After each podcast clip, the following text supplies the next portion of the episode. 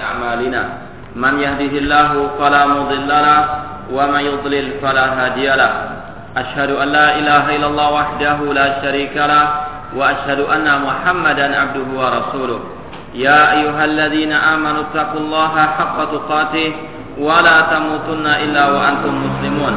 يا أيها الناس اتقوا ربكم الذي خلقكم من نفس واحدة وخلق منها زوجها وبث منهما رجالا كثيرا ونساء واتقوا الله الذي تساءلون به والأرحام.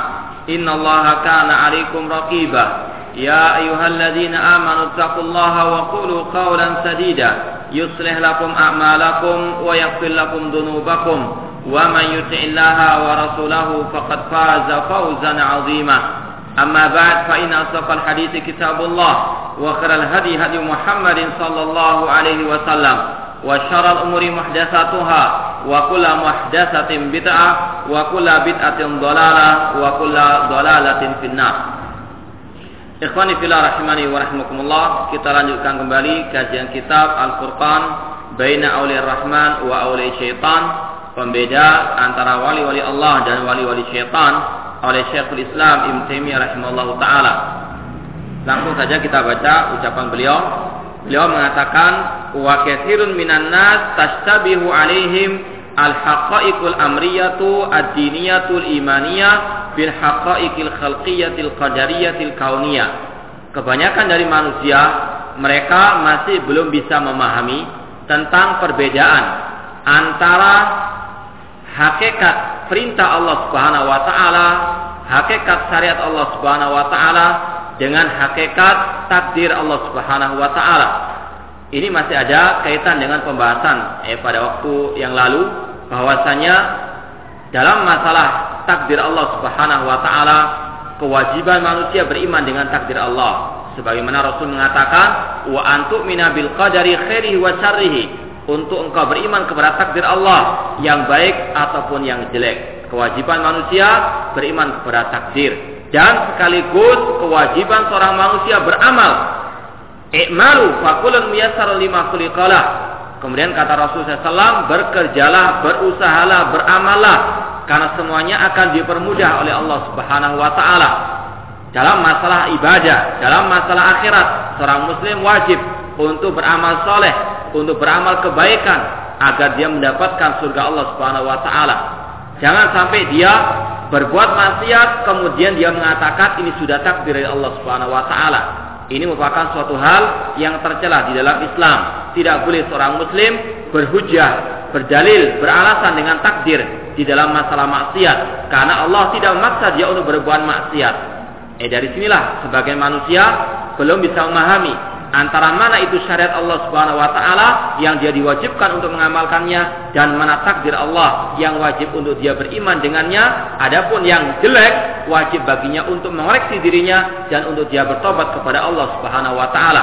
Ketika berbuat maksiat jangan mengatakan ini takdir dari Allah. Betul itu takdir dari Allah. Namun Allah tidak memaksa dia untuk berbuat maksiat tersebut Ya, kita yakini semua yang terjadi di alam semesta ini, ketaatan, kekufuran, kesyirikan, kemunafikan, kebid'ahan, semua dengan takdir dari Allah dan Allah memiliki hikmah di balik semuanya. Akan tetapi pelaku kemaksiatan, pelaku kesyirikan dilarang untuk berhujah dengan takdir dalam masalah kemaksiatan ataupun kesyirikannya dikarenakan Allah tidak memaksa dia untuk berbuat kesyirikan ataupun ke, uh, kezaliman ataupun kemaksiatan. Allah berfirman, "Wa hadainahun najdain." Ya, kami telah memberikan kepada manusia dua jalan, yang baik ataupun yang yang jelek. Silakan manusia memilih.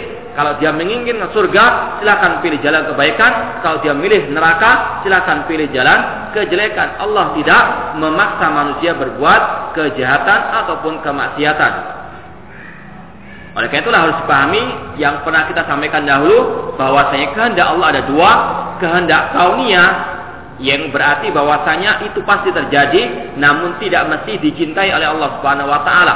Allah menciptakan iblis namun Allah tidak cinta kepada iblis. Ini namanya takdir al-kauniyah, pasti terjadi namun tidak mesti dicintai oleh Allah Subhanahu wa taala. Adapun yang kedua yaitu al-irada asyariyah, keinginan Allah yang berupa syariatnya. Allah merintahkan manusia beriman. Ketika orang itu beriman, Allah mencintainya. Meskipun tidak semua manusia itu beriman kepada Allah Subhanahu wa taala. Jadi harus dibedakan al-iradah al-kauniyah wal iradah syariah. Iradah kehendak Allah yang kauniyah yang pasti terjadi namun tidak mesti dicintai oleh Allah taala.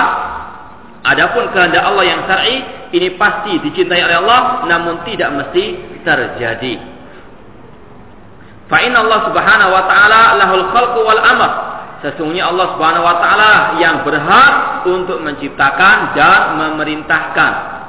Di sini Allah membedakan mana itu ciptaannya yang merupakan takdirnya dan mana itu syariat ataupun perintahnya. Manusia wajib mengimani takdir Allah dan sekaligus wajib menjalankan syariat Allah Subhanahu wa taala.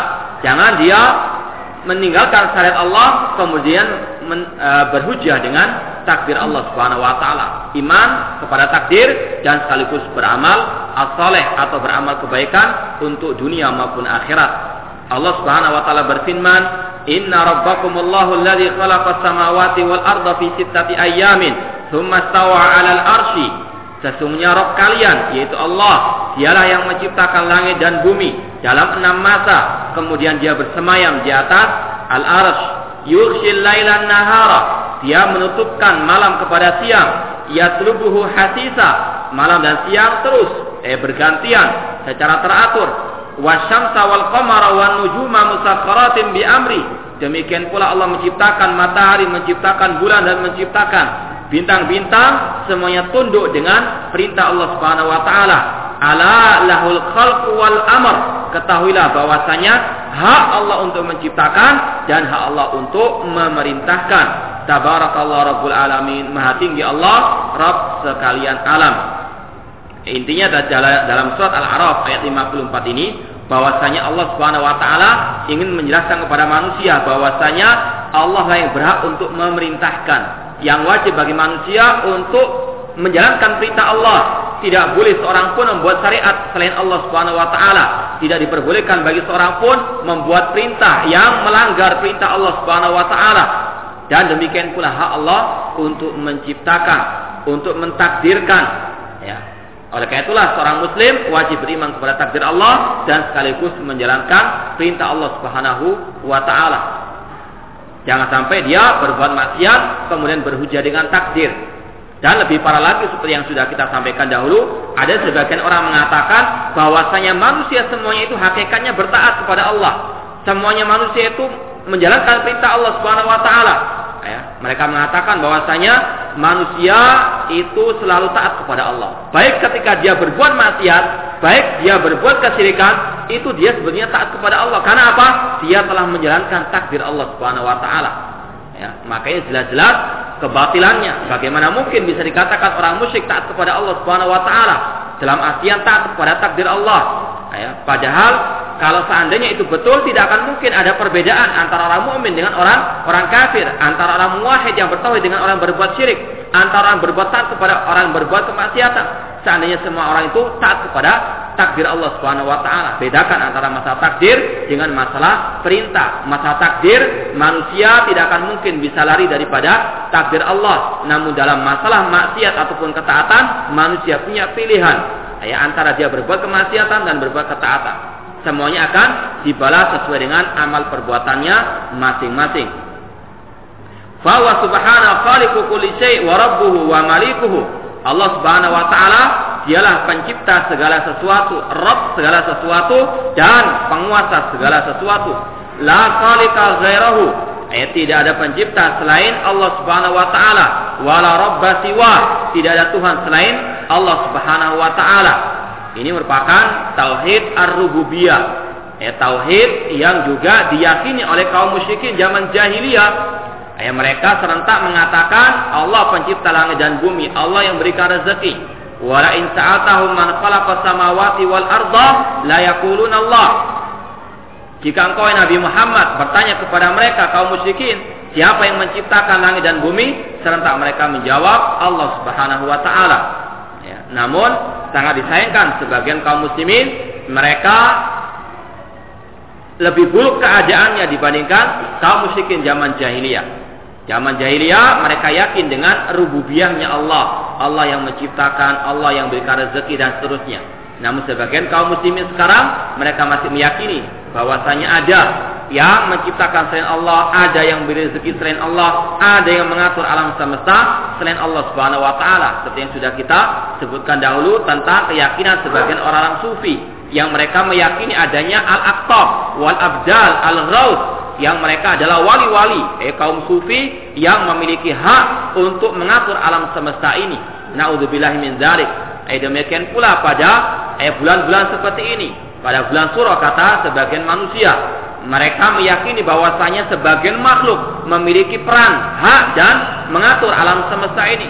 Ya, laut selatan ia adalah ya punyanya Nyi Roro Kidul. Kalau tidak membuang sesaji, kalau tidak membuang sedekah laut, maka akan mendapatkan bala dan bencana. Ini karena keyakinan mereka apa tentang rububiyah selain Allah Subhanahu wa taala.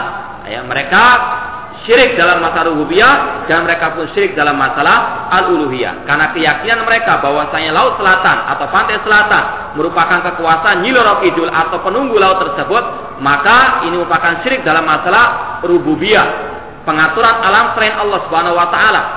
Maka hal ini pula menjerumuskan mereka kepada syirik uluhiyah dengan mereka apa?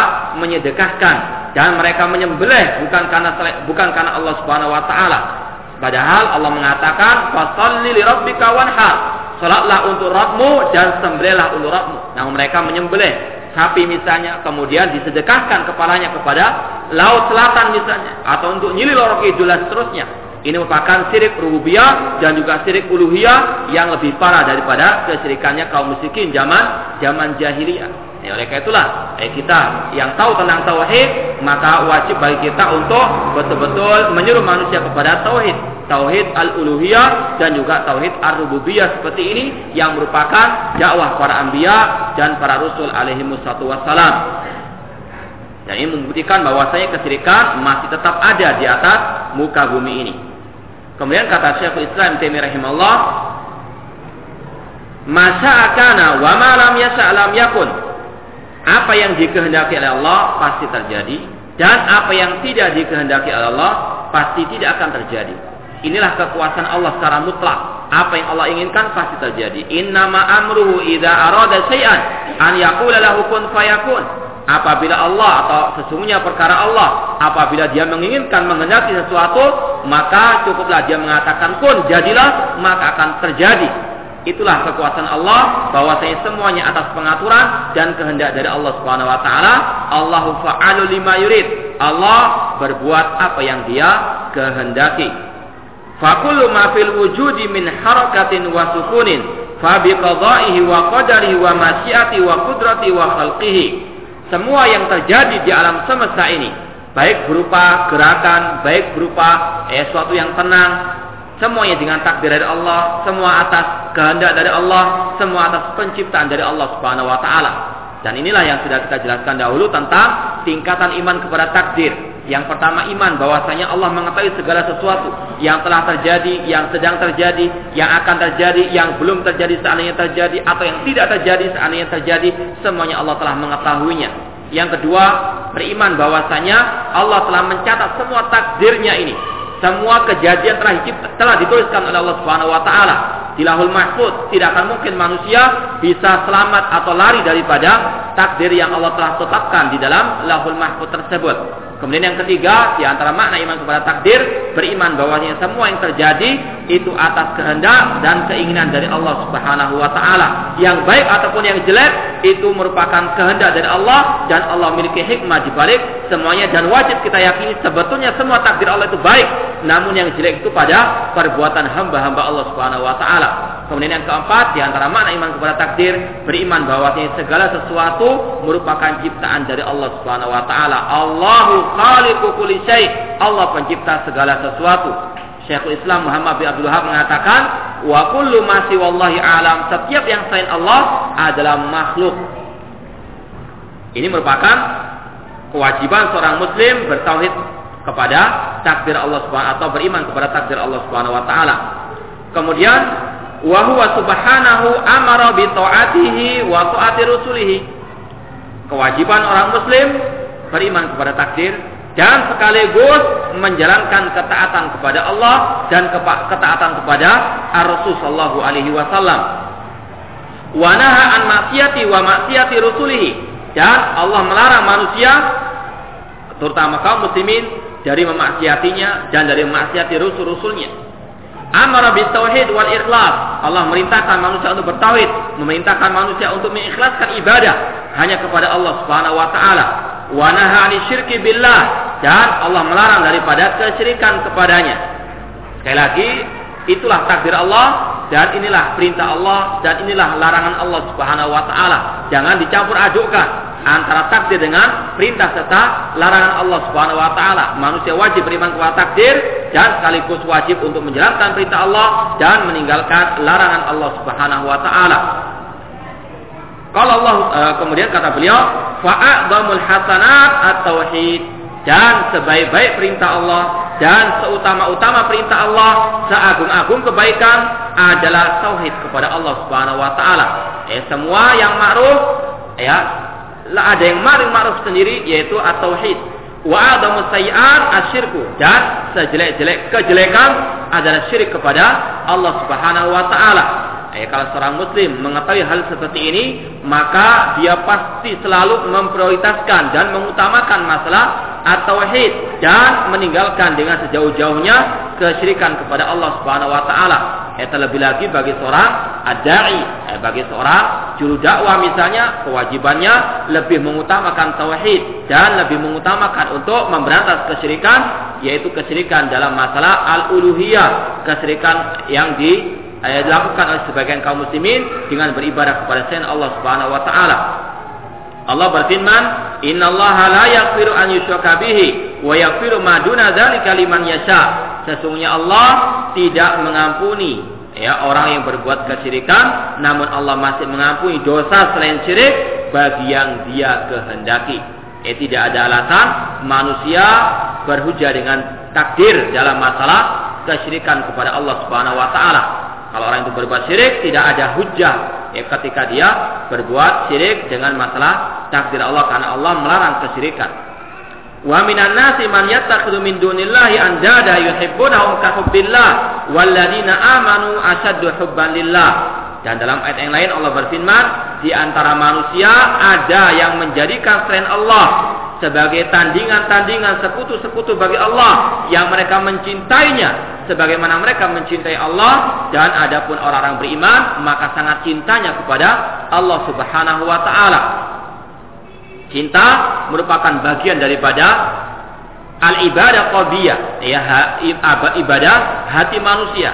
Ya, maka kewajiban seorang muslim untuk mencintai Allah lebih daripada selainnya.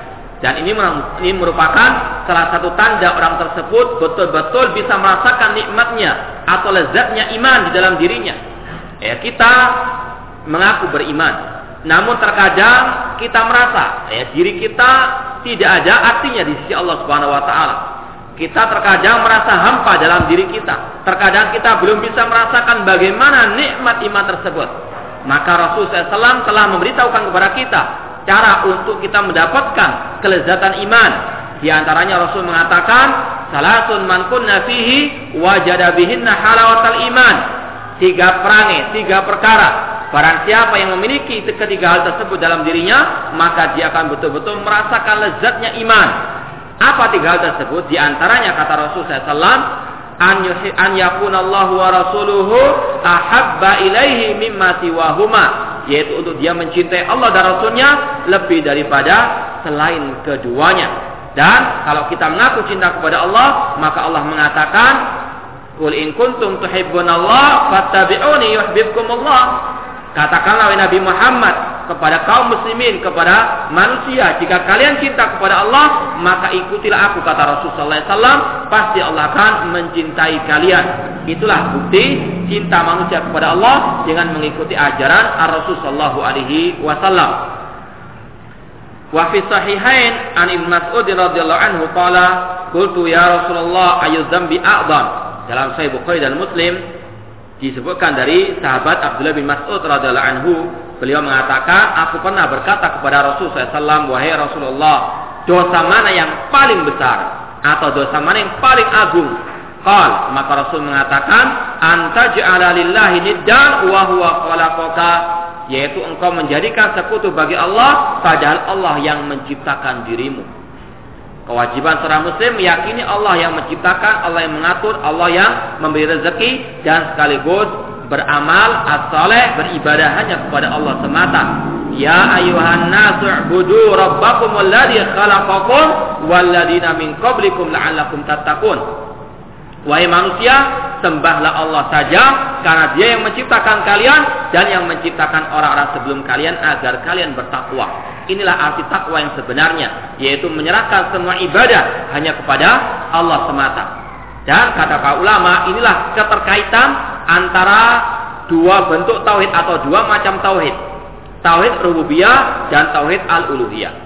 Tauhid rububiyah itu mengharuskan tauhid al-uluhiyah. Artinya, jika seorang itu meyakini Allah yang telah menciptakan alam semesta, maka kewajibannya untuk beribadah hanya kepada Allah. Makanya di sini Rasul mengatakan syirik besar itu adalah engkau menyembah selain Allah padahal Allah yang menciptakan dirimu. Apakah engkau tidak sadar bahwasanya Allah yang berhak untuk engkau sembah karena dialah yang satu-satunya zat yang menciptakan dirimu. Ada keterkaitan antara tauhid uluhiyah dengan tauhid ar-rububiyah. Kata para ulama, tauhid ar-rububiyah mengharuskan adanya tauhid al-uluhiyah. Artinya jika seorang muslim atau seorang manusia ketika dia meyakini Allah yang menciptakannya, maka kewajibannya beribadahnya kepada Allah karena ini juga sebagai bentuk syukurnya seorang hamba karena dia diciptakan oleh Allah Subhanahu wa taala. Rabbus samawati wal ardi wa ma bainahuma fa'budhu wastabir ibadati hal ta'lamu lahu samiyah. Dalam ayat yang lain Allah berfirman, Allah pencipta langit dan bumi dan apa yang di antara keduanya. Apa setelah itu? Fa'budhu, maka sembahlah Allah. Ini kata para ulama keterkaitan antara tauhid ar-rububiyah dengan tauhid al-uluhiyah. Jika seorang telah meyakini Allah pencipta langit dan bumi, maka kewajibannya fa'budhu, sembahlah Allah taala saja. Dan ini yang ya yang terhalang kaum musyrikin jahiliyah untuk melaksanakannya. Kaum musyrikin jahiliyah mereka meyakini satu tauhid saja, yaitu tauhid ar-rububiyah. Yaitu meyakini Allah pencipta langit dan bumi, Allah yang memberi rezeki. Namun mereka tidak melangkah kepada tauhid yang kedua, yaitu tauhid al-uluhiyah. Maka mereka pun tetap dikategorikan sebagai orang-orang musyrikin yang tidak bertauhid kepada Allah Subhanahu wa taala karena konsekuensi orang itu beriman kepada uluhiyah atau beribadah uh, beriman kepada rububiyah yaitu dia wajib beriman kepada uluhiyah yaitu menyembah hanya kepada Allah semata. Dosa yang paling besar adalah berbuat syirik kepada Allah sedangkan Allah yang menciptakan engkau. Qultu summa'ai. Kemudian dosa mana yang lebih besar? Eh setelah syirik, maka Rasul mengatakan, "Antaktula waladaka makhafata an yut'ama ma'aka." Eh Rasul mengatakan di antara dosa yang paling besar setelah syirik yaitu engkau membunuh anakmu sendiri karena takut dia makan bersama bersamamu. Eh, sebagaimana keadaan sebagian kaum musyrikin zaman jahiliyah, eh mereka di antaranya membunuh anak-anak mereka, terutama yang perempuan karena takut aib. Ya, demikian pula sebagian manusia bahkan pada zaman seperti ini ya padahal zaman teknologi canggih namun otak mereka masih ya dipengaruhi oleh bisikan-bisikan setan. Takut anaknya tidak bisa makan kemudian membunuh anaknya tersebut dengan cara yang sadis. Naudzubillah min dalik. Padahal rezeki bukan di tangannya rezeki di tangan Allah Subhanahu wa taala. Eh selama manusia berusaha pasti akan ada jalan keluarnya. Karena telah dijanjikan oleh Allah dan Rasulnya Shallallahu Alaihi Wasallam.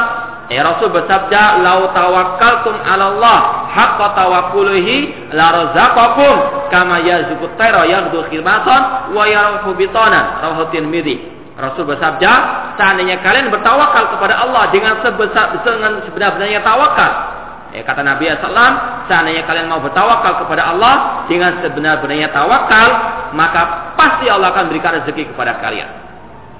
Kemudian Rasul mempermisalkan eh, seperti seekor burung. Eh bagaimana seekor burung bertawakal? Ya, kata Rasulullah SAW, yang khimasan wa yaruhu bitana. Burung tersebut pada pagi hari pergi mencari makan, ya, terbang ke udara mencari makan, ya. Kemudian pada sore harinya dia kembali dalam keadaan kenyang. Itulah bentuk tawakal seorang muslim.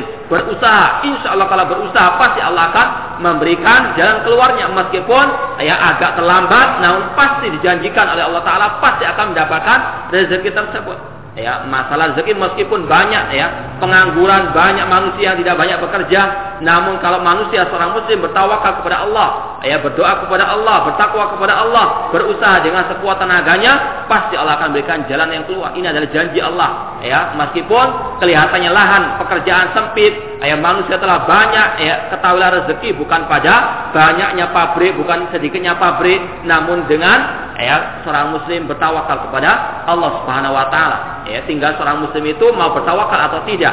Karena Allah telah mengatakan Allah la yukhliful mi'at. Sesungguhnya Allah tidak akan mungkin mengingkari janjinya. Cuma permasalahannya apakah kita sudah bertawakal atau belum? Apakah kita telah berusaha atau belum? Dengan semaksimal mungkin atau belum?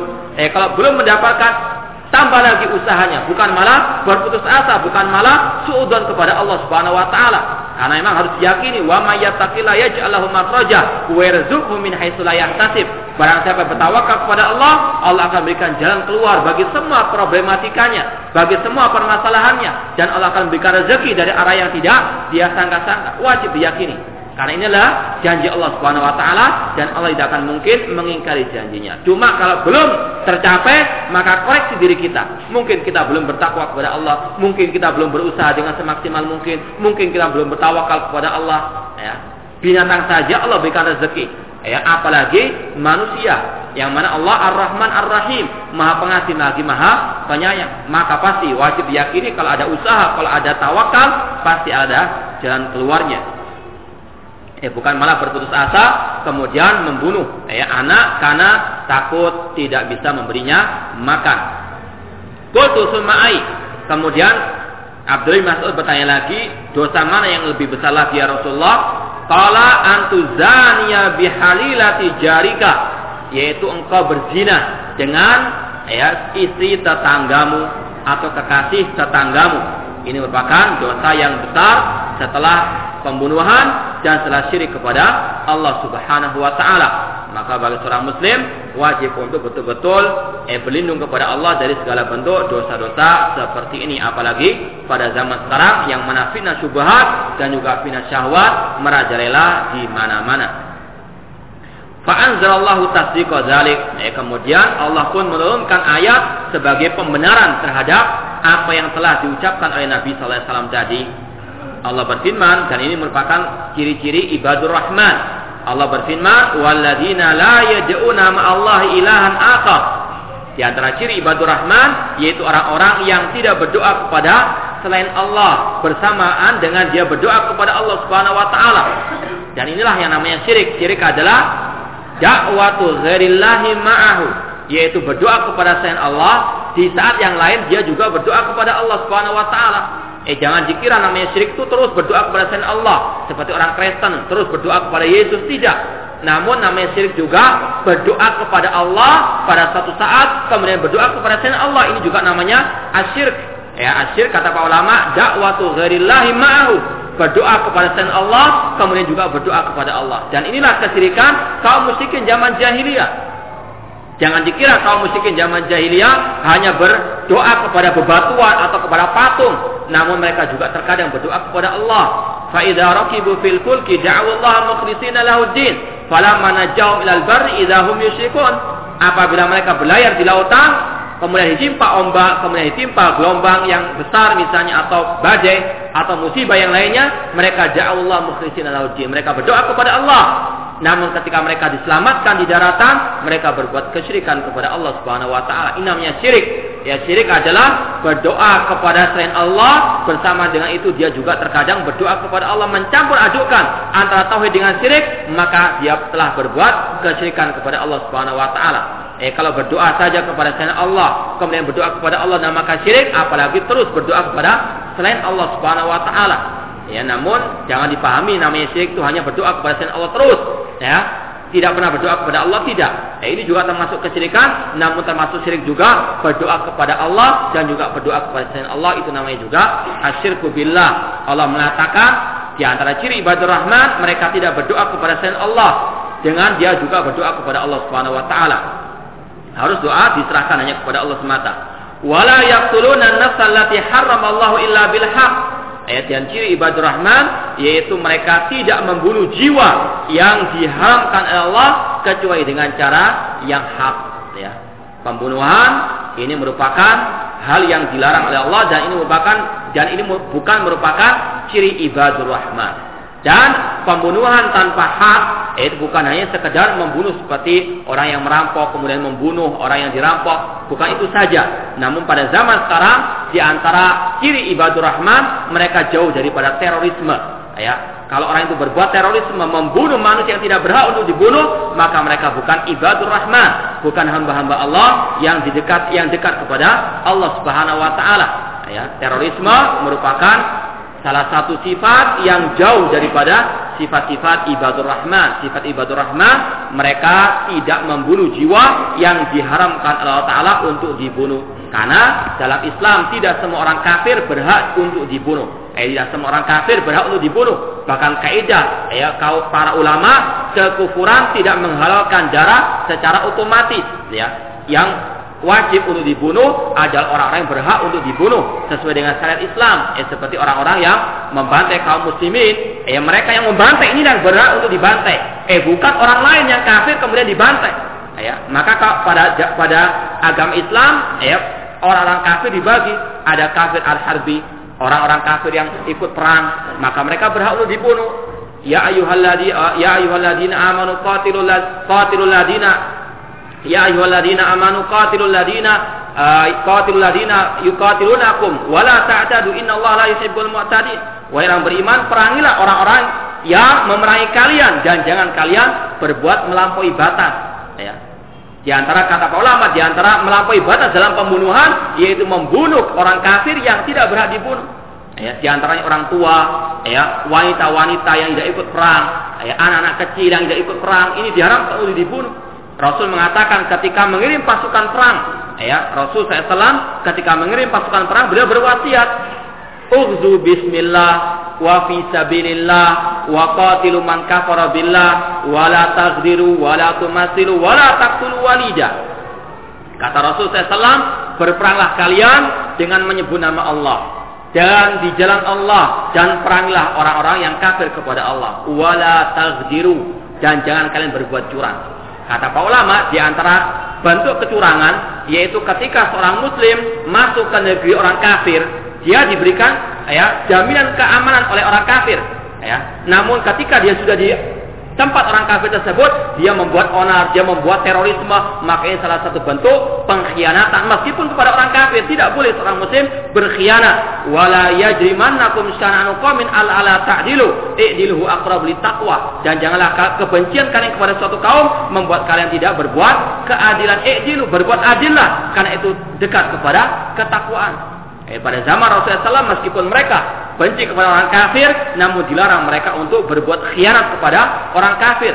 Ketika seorang muslim masuk dengan visa eh, ke negeri orang kafir, eh, maka dia telah diberi keamanan oleh orang kafir tersebut. Tidak boleh dia berbuat terorisme.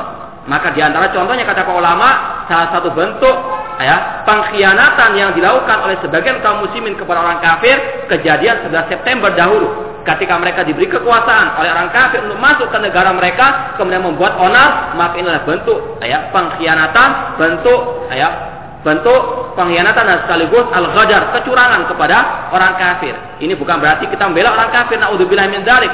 Namun berikanlah sesuatu itu pada tempatnya atau atikulah hakin hakkahu Eh kalau memang mereka tidak berhak untuk dibunuh atau bukan pada waktunya, maka jangan mereka dibantai ataupun dibunuh. Ini kata ulama, wala ta'tadu Allah mengatakan jangan jangan kalian melampaui batas. Dan di antara bentuk melampaui batas membunuh orang kafir tanpa tanpa hak dan demikian pula di antara bentuk kecurangan yaitu mengkhianati perjanjian dengan orang-orang kafir.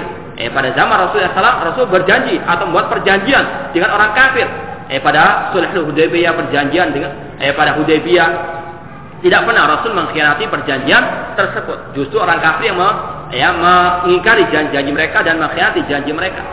Rasul mengatakan wala tagdiru dan jangan kalian berbuat curang ketika kalian berperang dengan orang-orang kafir. Wala tumasilu dan jangan kalian mencincang. Eh kalau orang kafir terbunuh jangan dicincang, jangan dipotong-potong. Eh, ya biarkan dia sudah mati wala taqtulu walidan dan jangan kalian membunuh anak-anak anak kecil. Namun kalau kita lihat terorisme yang ada sekarang tidak pandang bulu yang kecil, yang tua, yang wanita, yang mereka bukan orang-orang al-muharibun, bukan orang-orang yang ikut perang dalam medan pertempuran, mereka juga dibantai oleh para terorisme tersebut. Maka sekali lagi mereka bukan ibadur rahman, bukan hamba-hamba Allah Subhanahu wa taala yang telah dipuji dalam surat Al-Furqan. Di antara ciri ibadah rahman, mereka tidak membunuh jiwa yang diharamkan oleh Allah Ta'ala kecuali dengan cara yang hak. Wala yaznun dan ciri ibadah rahman mereka tidak berzina. Wa man yaf'al wa man yaf'al asama dan barang siapa yang berbuat seperti itu yaitu berbuat kesyirikan, berbuat pembunuhan, terorisme dan perzinahan, maka dia akan mendapatkan dosanya di sisi Allah Subhanahu wa taala. Maka bagi para terorisme wajib mereka untuk bertakwa kepada Allah Taala karena Allah mengancam dengan ancaman yang sangat pedih. Di antaranya yudha'af lahul azabu yaumal qiyamah. Dan akan dilipatkan gandakan eh, azabnya pada hari kiamat. Wa fihi muhana. Dan bisa jadi jadi kekal di dalam api neraka tersebut dalam keadaan hina-hina illa man taba wa amana wa amila amalan salihah kecuali yang bertobat kepada Allah. Ya dan beriman kepada Allah dan beramal saleh faulaika yubaddilullahu sayiatihim hasanat wa kana Allahu ghafurur rahima. Maka merekalah yang akan diganti kejelekan mereka dengan kebaikan dan Allah Maha Pengampun lagi Maha Penyayang.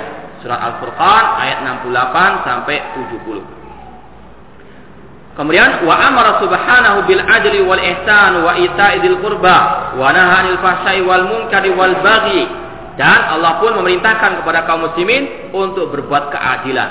Ya, di antara bentuk keadilan yang sudah kita jelaskan dari contohnya yaitu tidak boleh dia berbuat zalim kepada orang kafir. Orang kafir yang tidak berat dibunuh jangan dibunuh. Ya, sekali lagi kaum muslimin atau para ulama membagi sesuai dengan dalil-dalil Al-Qur'an dan Sunnah, orang kafir ada kafir yang muharib, orang kafir yang ya ikut perang, pertempuran dengan kaum muslimin, maka mereka berhak untuk dibunuh dalam medan pertempuran. Kemudian ada lagi kafir al-musta'man, yaitu orang kafir yang muharib.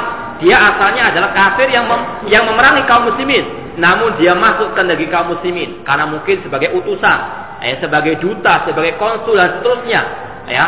Dan dia mendapatkan keamanan atau jaminan keamanan dari kaum muslimin, ya, entah pemerintahnya atau rakyatnya, maka tidak boleh dia dibunuh ya seperti para turis misalnya meskipun ya benci kepada mereka wajib benci kepada orang kafir namun jangan mendolimi mereka. Jangan merampas hartanya tanpa hak. Jangan mereka eh di dibantai. Eh karena mereka adalah kafir musta'manun. Seandainya mereka adalah orang-orang kafir misalnya tentara Amerika yang mereka perang di Irak misalnya eh, atau di Afghanistan misalnya mereka adalah kafir muharibun. Ketika mereka datang misalnya melancong di sini ya maka mereka adalah musta'manun.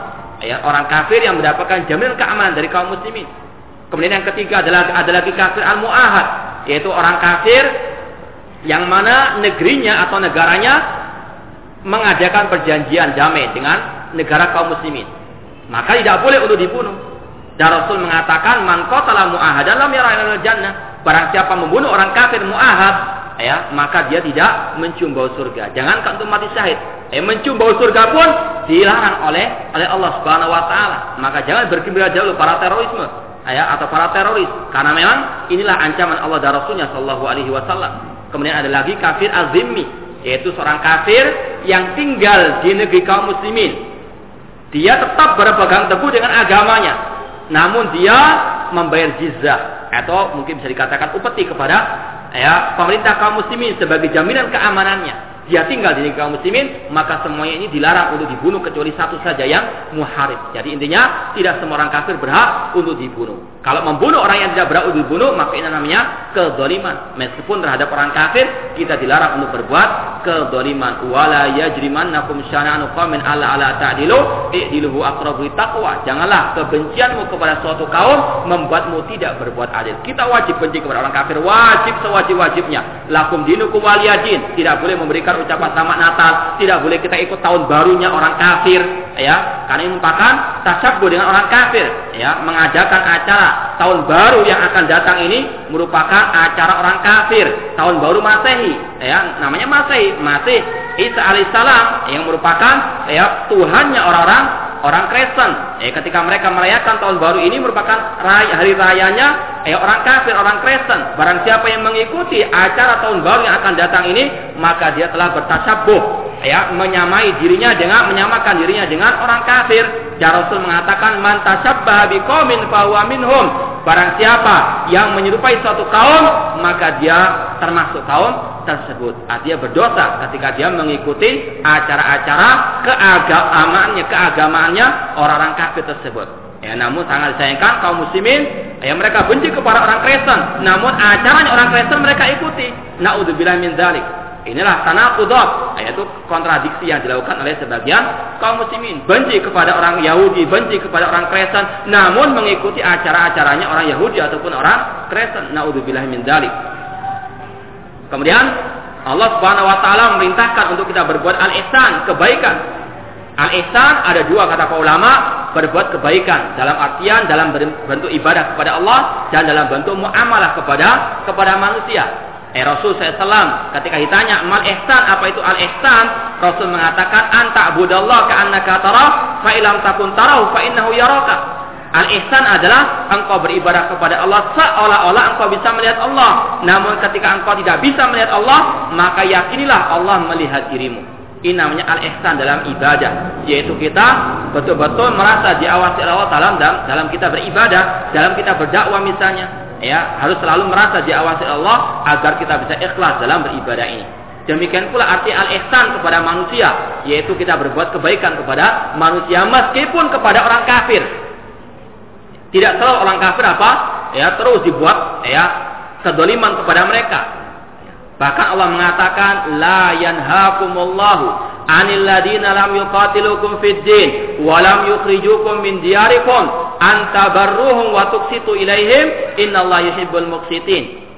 Sesungguhnya Allah tidak melarang kalian untuk berbuat kebaikan, berbuat ihsan dan berbuat keadilan kepada orang-orang kafir yang tidak memerangi kalian dan yang tidak mengeluarkan kalian dari rumah-rumah kalian. Sesungguhnya Allah cinta kepada orang-orang yang berbuat keadilan. Di sini Allah tidak melarang manusia berbuat kebaikan meskipun kepada orang kafir. Ya, jangan ya karena tetangganya kafir kemudian terus di, diganggu terus diambil hartanya misalnya tanpa hak Eh, maka ini adalah salah satu bentuk kezaliman, salah satu bentuk kejahatan meskipun kepada orang kafir. Inilah Islam, inilah indahnya Islam. Wa ma'arsalnaka illa rahmatan alamin. Tidaklah kami mengutus semua Nabi Muhammad kecuali sebagai rahmat bagi alam semesta ini. Namun sekali lagi bedakan dalam urusan dunia kita wajib untuk berbuat kebaikan. Kalau mereka butuh bantuan kita butuh, kita kita bantu mereka. Namun dalam masalah urusan agama, lakum dinukum waliyadin. Bagi kalian agama kalian, bagi kita agama kita. Kalian mengadakan Natal silahkan sudah. Jangan eh jangan kita mengucapkan selamat kepada mereka, jangan kita membantu acara-acara keagamaan mereka. Ada masalah urusan dunia, Rasulullah berfirman, la yanhakumullah lam yuqatilukum fid wa lam yukhrijukum an untuk kalian berbuat kebaikan kepada kepada mereka. Eh, di sini juga menyebut menjelaskan kepada kita tidak semua orang kafir berhak untuk dibunuh, bahkan mereka terkadang berhak untuk kita baiki hubungan kita dengan dengan mereka apalagi dengan dalam rangka kita mendakwahi mereka. Oleh karena itulah pada zaman dahulu para sahabat sebelum mereka memerangi orang kafir terkadang mereka sudah takluk dulu dengan hatinya para akhlaknya para sahabat Rasulullah alaihi wasallam. Namun justru dengan adanya terorisme yang ada sekarang ini, justru malah banyak orang kafir lari daripada al-Islam. Karena mereka menyangka bahwa Islam itu perbuatan yang dolim, perbuatan yang sangat keji dan sebagainya. Namun sekali lagi, Islam bukan terorisme dan terorisme bukan bukan Islam. Wa akbar anna yuhibbul muttaqin dan Allah mengabarkan bahwanya dia cinta kepada orang yang bertakwa. Wa yuhibbul muhsinin dan dia cinta kepada orang yang berbuat kebaikan. Wa yuhibbul muqsitin dan yang berbuat keadilan. Wa yuhibbut tawabin dia cinta kepada yang berbuat ya, taubat. Wa yuhibbul mutatahhirin dia cinta kepada orang yang, yang mensucikan dirinya. Wa yuhibbul ladina yuqatiluna fi sabilihi saffan ka'annahum bunyanun marsus dan Allah juga cinta kepada orang yang berjihad di jalannya seperti barisan yang kokoh, seperti bangunan yang sangat yang sangat kuat. Wa huwa yakrahu ahanu dan dia benci kepada orang-orang yang melanggar ajarannya. Inilah Islam. Islam membedakan masalah uh, dalam hal masalah takdir, manusia beriman kepada takdir Adapun dalam masalah maksiat dan ketaatan wajib untuk diyakini bahwasanya Allah hanyalah cinta kepada orang-orang yang berbuat kebaikan, yang menjalankan perintahnya dan Allah benci kepada orang-orang yang melanggar larangannya. Kama qala subhana eh sebagaimana Allah berfirman dalam surat Al-Isra, Allah berfirman setelah menyebutkan tentang dosa-dosa ya, dosa pembunuhan, dosa perzinahan, dosa kesyirikan, Allah menyatakan kullu zalika kana sayyi'uhu inda rabbika makruha. Semua hal tersebut itu kejelekannya di siramu itu makruh. Ya. Di sini kita mengetahui bahwasanya istilah makruh dalam Islam itu pada awalnya itu untuk hal-hal yang dibenci, yang diharamkan. Oleh karena itulah, kalau misalnya ada sebagian ulama mengatakan bahwasanya hukumnya ini adalah makruh, itu sebetulnya adalah dilarang atau diharamkan. Ya, ini istilah ulama-ulama asal terdahulu. Maka terkadang sebagian orang salah memahami. Ya, kata-kata makruh dalam Al-Quran itu artinya haram. Eh, bagaimana dikatakan zina itu makruh dalam arti orang sekarang? Tidak mungkin. Artinya makruh dalam Al-Quran adalah yang dibenci, yang diharamkan. Oleh karena itulah ulama salaf dahulu ketika memakai Islam makruh itu artinya yang diharamkan. Bukan makruh artinya dikerjakan boleh atau dikerjakan tidak berdosa atau ditinggalkan lebih lebih afdal. Ini bukan arti makruh dalam artian Al-Quran atau dalam artian ulama salaf terdahulu. Jadi terkadang kita harus waspada dalam memahami uh, istilah para ulama terdahulu agar tidak salah uh, paham wa qannaha syirki wa uquqil walidain. Di dalam surat Al-Isra Allah melarang masalah kesyirikan, melarang masalah uququl walidain, durhaka kepada kedua orang tua, wa amara bi ita'il qurba wa al dan dalam Al-Qur'an tersebut Allah memerintahkan untuk memberikan hak-hak kebaikan kepada karib kerabat. Wa nahani tabdzir Allah melarang daripada atabdzir yaitu membuang harta tanpa tanpa hak ya membuang-buang harta menyanyikan harta tanpa tanpa hak. Wana hari takdir dan juga melarang daripada kebakilan. Inilah Islam. Islam itu pertengahan. Ya dalam segala hal Islam selalu pertengahan. Tidak menyanyikan harta tidak boros dan juga tidak pelit tidak bakhil. Ya. Menginfakkan harta sesuai dengan kebutuhan. Ya entah dalam urusan ya sedekah atau urusan dalam masalah ya urusan dunia tidak haramkan untuk berbuat tabzir ya, e, karena sebagaimana Allah berfirman innal mubadzirina kanu ikhwana syayatin. Karena orang yang boros yang menyanyikan hartanya itu adalah saudara-saudaranya asyayatin ya dan sebagian kaum muslimin yang akan datang ini akan merayakan ya seperti kita katakan tadi perayaan orang kafir. Mereka di antaranya membuang-buang harta tanpa tanpa hak. Ya konvoy jalan-jalan membuang ya harta membuang bensin dengan percuma. Eh sudah dosa membayar lagi. Ya dosa gratis masih mending daripada membayar dosa namun apa? Berdosa namun membayar. Apalagi tenaga capek dan seterusnya. Naudzubillah min dzalik. Kita dengan orang-orang kafir. Maka sekali lagi haram merayakan ya tahun baru yang akan datang ini. Jangankan tahun baru masih tahun baru Islam pun diharamkan untuk kita eh, melakukannya. Kayak dari contohnya dari Rasulullah SAW apalagi tahun baru masih tahun barunya orang-orang anasar orang-orang kafir. Maka diharamkan untuk kita merayakannya. Wa an yaj'ala yadahu maghlulatan ila unuqihi. Dan Islam atau Allah Subhanahu wa taala melarang manusia untuk eh, berbuat kebakilan, kekikiran yaitu diistilahkan dalam Al-Quran seperti orang yang uh, membelenggu tangannya di lehernya dalam rangka menyimpan hartanya tanpa disedekahkan di jalan yang hak. Wa an yabsut haqlal basti. Demikian pula Islam melarang untuk manusia menyanyikan membuang-buang hartanya tanpa tanpa ada e, manfaatnya. Wa naha an qatl nafsi bil haq dan Islam melarang atau Allah melarang dari pembunuhan jiwa tanpa hak wa zina melarang perzinahan.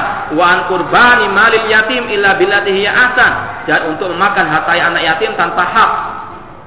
Kemudian pada akhirnya Allah mengatakan kullu dzalika kana sayyihu inda rabbika makruha. Semua itu perzinahan, kesyirikan, pembunuhan, eh, dan seterusnya itu kejelekannya di sisi Allah itu makruha, ya makruh. Namun arti makruh dalam Al-Qur'an di sini artinya muharram, yang diharamkan oleh Allah Subhanahu wa taala. Wa huwa subhana la yuhibbul fasada wa la yarda li ibadil kufra. Allah tidak cinta kepada kerusakan. Eh wa la yarda li ibadil kufra dan tidak ridho dengan kekufuran meskipun kekufuran itu terjadi dengan kehendak dari Allah Subhanahu wa taala. Ini yang kita katakan tadi bahwasanya kehendak Allah ada dua, kehendak kaunia dan kehendak syariah. Kehendak kaunia kalau Allah menghendaki pasti terjadi, namun tidak mesti Allah cintai. Allah menciptakan kekafiran, namun Allah tidak cinta kepada kekafiran. Allah menciptakan kekafiran tersebut kan ada hikmah di balik di baliknya yang terkadang manusia masih bisa belum menalarnya. Namun pastikan itu adalah takdir dari Allah dan Allah tidak tidak cinta kepada kekufuran. Wala yardha li ibadil kufra. Ya Allah menyatakan Allah tidak ridho kepada kekufuran. Wal abdu ma'murun an yatuba ila Allah taala daiman. Seorang hamba diwajibkan oleh Allah untuk bertobat kepadanya selalu, senantiasa bertobat kepada Allah Subhanahu wa taala. Eh jangan ketika berbuat dosa mengatakan ini merupakan takdir dari Allah kemudian dia terus berbuat dosa. Ini adalah hal yang dilarang oleh Allah Taala. Kewajibannya bertobat kepada Allah Subhanahu Wa Taala sebagaimana Allah berfirman wa tubu ilallahi jami'an ayyuhal mu'minun la'allakum tuflihun bertobatlah kalian kepada Allah semuanya wahai orang-orang beriman agar kalian sukses agar kalian bahagia di dalam sahih Bukhari dari Nabi SAW beliau bersabda ayuhan nas tubu ila rabbikum wahai manusia bertobatlah kepada Rabb kalian fawallari nafsi biyadi Inni la astaghfirullah wa atubu ilaihi fil yaumi akthar min sab'ina marrah.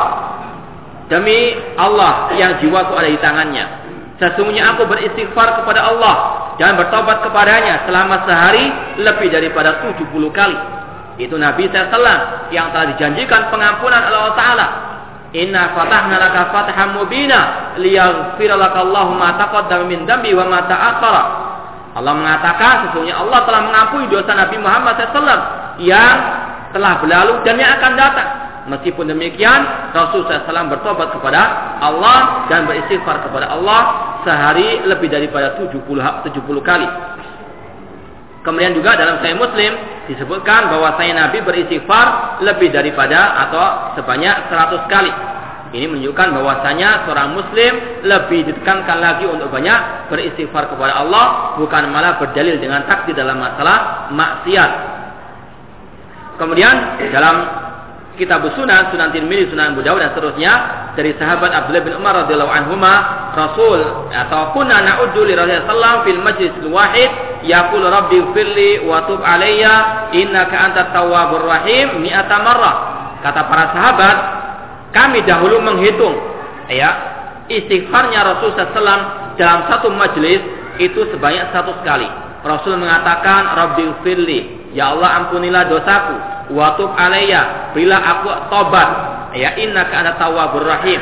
Ya sesungguhnya engkau maha menerima tobat dan maha penyayang. Ya Rasul mengatakan seperti ini diulang-ulang dalam satu majelis saja itu sebanyak 100 kali yaitu Rasul SAW apalagi kita yang penuh dengan dosa maka kewajiban kita untuk mengikuti jejak Rasul SAW banyak-banyak beristighfar kepada Allah. Bagaimanapun ibadah kita bagaimanapun eh semangat kita menghidupkan sunnah masih banyak dosa yang kita lakukan banyak kesalahan yang kita lakukan maka kewajiban kita banyak bertobat beristighfar kepada Allah Subhanahu Wa Taala Kemudian dikatakan di sini, waqad amara Allah Subhanahu ibadahu an yaksimu al a'mala sholihat bil istighfar.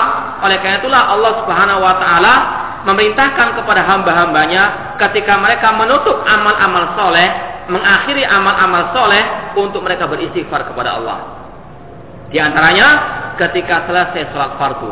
Dan ini pernah kita sampaikan di masjid ini yaitu Rasul SAW dikatakan di sini karena Nabi SAW tidak sallama minas salat yastaghfiru salasa Rasul SAW pernah atau Rasul SAW selesai salat fardu beliau beristighfar tiga kali. Rasul mengatakan Allahumma antas salam. Kemudian setelah istighfar astagfirullah astagfirullah astagfirullah kemudian Nabi mengatakan Allahumma antas salam wa minkas salam tabarak ya zal jalali wal ikram. Eh sudah pernah kita jelaskan di sini bahwasanya seorang muslim meskipun selesai beribadah dia disunahkan dianjurkan untuk beristighfar. Apa hikmahnya? Apa rahasia istighfar selesai sholat fardu? Ya, namanya istighfar itu kebanyakan dilakukan selesai berbuat maksiat. Namun kenapa? Ya, selesai selesai sholat selesai ibadah dianjurkan beristighfar. Kata pak ulama yang pertama tujuannya agar kaum muslimin agar seorang muslim selesai beribadah tidak ujub, tidak takjub dengan dirinya. Wah, saya penghuni surga. Wah, saya telah berbuat ibadah. Ya. Seorang muslim wajib tawadhu.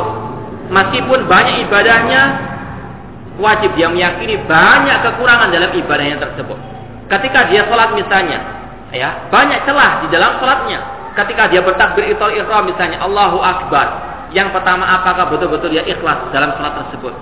Ya mungkin pertama ikhlas. Namun ketika pertengahan sholat apakah dia ikhlas?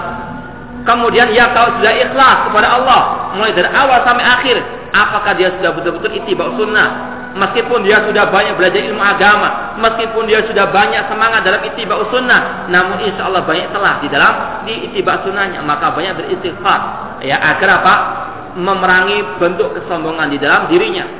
Banyak kekurangan, banyak celah dalam ibadahnya tersebut. Maka seorang muslim sekali lagi harus bertawaduk. Ya, artinya merendahkan diri di hadapan Allah Subhanahu wa taala bagaimanapun ilmunya, bagaimanapun ibadah atau amal as-solehnya. Wallahu taala wa da'wana alamin. Wassalamualaikum warahmatullahi wabarakatuh.